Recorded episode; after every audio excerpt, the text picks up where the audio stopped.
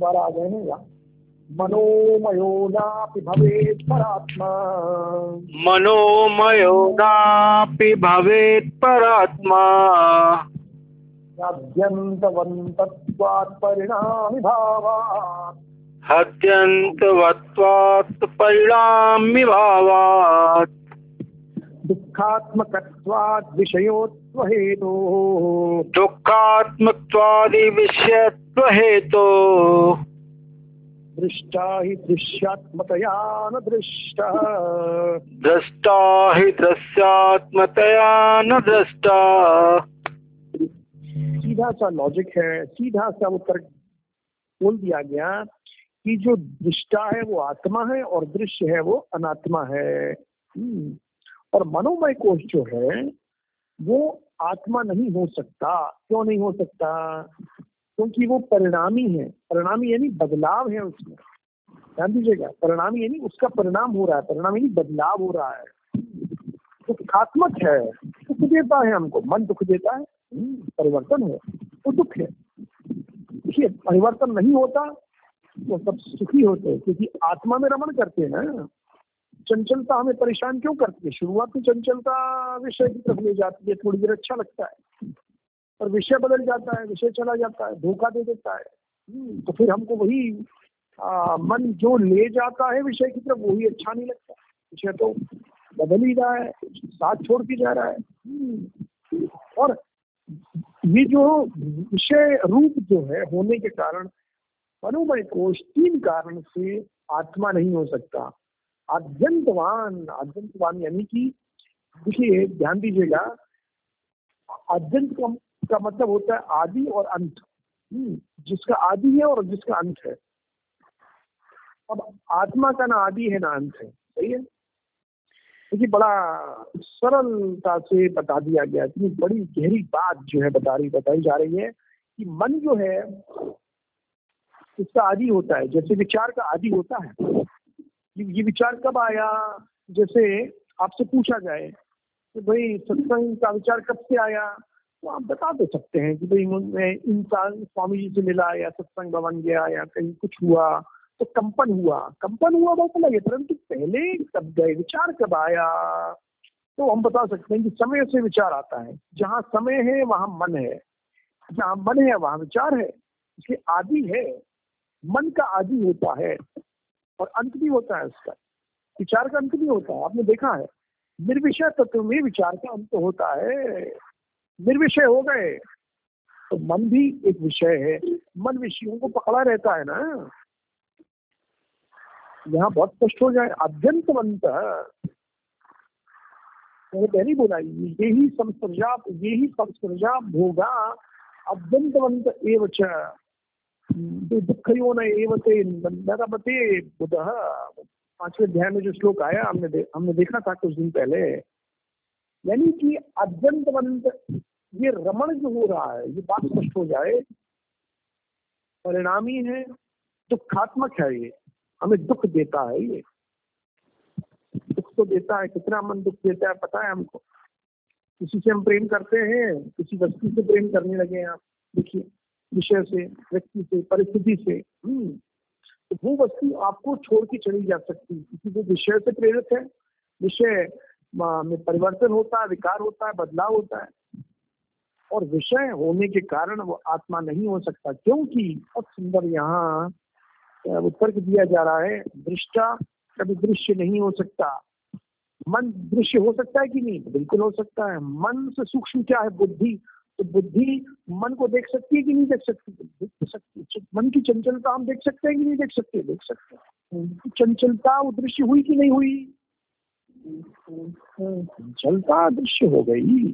अगर चंचलता दृश्य हो गई तो पूरा मनोमय कोश दृश्य हुआ कि नहीं हुआ? हो गया। लेकिन यहाँ पर ये तर्क बिल्कुल फिट हो, हो गया। दृष्टा मैं हूँ और ये दृश्य है। तो दृष्टा दृश्य को छोड़ सकता है, त्याग सकता है।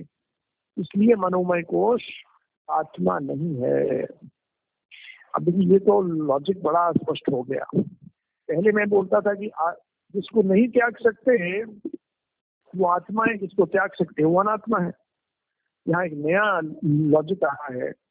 ऐसे तो पुराना ही है, पौराणिक लॉजिक है, पौराणिक तर्क है कि ये जो वस्तु आई हमारे जीवन में कि दृष्टा और दृश्य दृश्य को छोड़ा जा सकता है, दृष्टा को नहीं छोड़ सकते। दृष्टा दृश्य को देखता है, दृष्टा दृश्य को चैतन्य कर सकता है अपने चैतन्य से। परंतु दृश्य दृष्टा को चैतन्य नहीं कर सकता। दृष्टा कि दृश्य है दृश्य है। चैतन्य कौन है? दृष्टा है वो दिख सकता है, सब्जेक्ट। देखिए बड़ा इस पर रमन कीजिए आप। जितना भी ज्ञान है, वो शब्दों पर उड़ेड़िए देखिए उसको और फिर अपने अंदर उसको आत्मसात कीजिए। अरे, ये बात हो गई, स्पष्ट हो गया एकदम, हमेशा के लिए।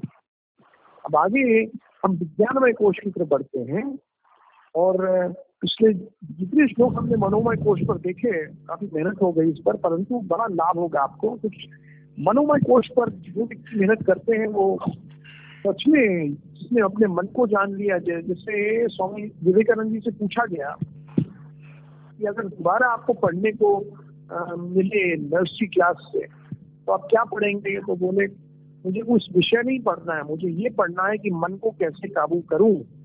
बस। अगर मन को काबू करना हमें सिखा दिया जाता है शिक्षा प्रणाली में तो सब विषय हमको समझ में आ जाएँगे कि नहीं आ जाएँगे? आ जाएगा। क्योंकि तो एकाग्रता बढ़ जाएगी। समझ में आ जाएगा। परंतु हम शिक्षा प्रणाली में मनोमय कोष नहीं पढ़ाया जा रहा है। कैसे मन को काबू करें, वो नहीं सिखाया जा रहा है। और शिक्षा प्रणाली क्या हालत हो रही सिलेबस भी पूरे नहीं होते हैं। कारण है उसका। अब हम आगे जब विज्ञान में कोश की तरफ़ बढ़ते हैं तो उसमें आती है बुद्धि। ध्यान देंगे कि ज्ञानेन्द्रियों के साथ बुद्धि जो है कुछ कारण है। दो चीज़ें मिलकर जो है विज्ञान में कोश बनाती है। कोष का मतलब तो पहले मैंने आपको बताया कोष का मतलब होता है व्याप्ति का स्तर। कितना व्याप्त कर सकता है? बुद्धि कितनी व्याप्त कर सकती है? बुद्धि कितना जान सकती है आपको? हम्म। यहाँ जो शब्दारा है, उसको थोड़ा ध्यान देंगे। आइए, एक सौ छियासी व श्लोक है, सभी कोटि से। उच्चारण करेंगे। बुद्धि बुद्धिन्द्रिय सार्धम। बुद्धिर्बुद्धिरिन्द्रिय सार्धम। बुद्धि बुद्धिन्द्रिय सार्धम। बुद्धि बुद्धिरिन्द्रिय सार्धम। वृत्ति कृत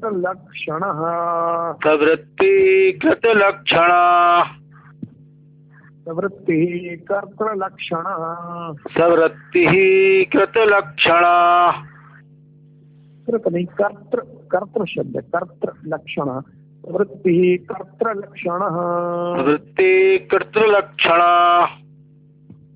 विज्ञानमय कोश स्यात्। विज्ञानमय कोश स्यात्। संसार कारणम पुंसा संसार कारणम। संसार कारणम। पुंसा संसार कारणम। ये पुरुष के लिए जन्म मरण संसार का कारण है। क्या है? बुद्धि ही बुद्धिन्द्रिय ही। बुद्धि यानी बुद्धि। कैसी बुद्धि है ये? तो बोलते हैं वृत्ति ही वृत्ति वाली। अच्छा यहाँ थोड़ा मंथन करेंगे ये विचार और वृत्ति में क्या अंतर है? हम्म। तो एक होती वृत्ति व्याप्ति जैसे सहारनपुर में भी गए तो खूब परेशान किया मैंने मंडल में। राहुल को पूछता रहा मैं एक घंटे तक यही यही पूछता रहा कि वृत्ति व्याप्ति क्या है फल व्याप्ति क्या है? वृत्ति व्याप्ति सब परेशान हो गए स्वामी जी कहाँ ले जा रहे हो तो यहाँ बहुत स्पष्ट हो कि वृत्ति व्याप्ति और फल व्याप्ति है ना? यहाँ बहुत स्पष्ट हो वृत्ति व्याप्ति क्या है, उसको पर व्याप्ति क्या देखिए, आज उसको जान लेते हैं। जहाँ जीव है देखिए, जहाँ जीव है, उसको जीव को कहते चिताभास ध्यान से वो सुनेंगे, बड़ी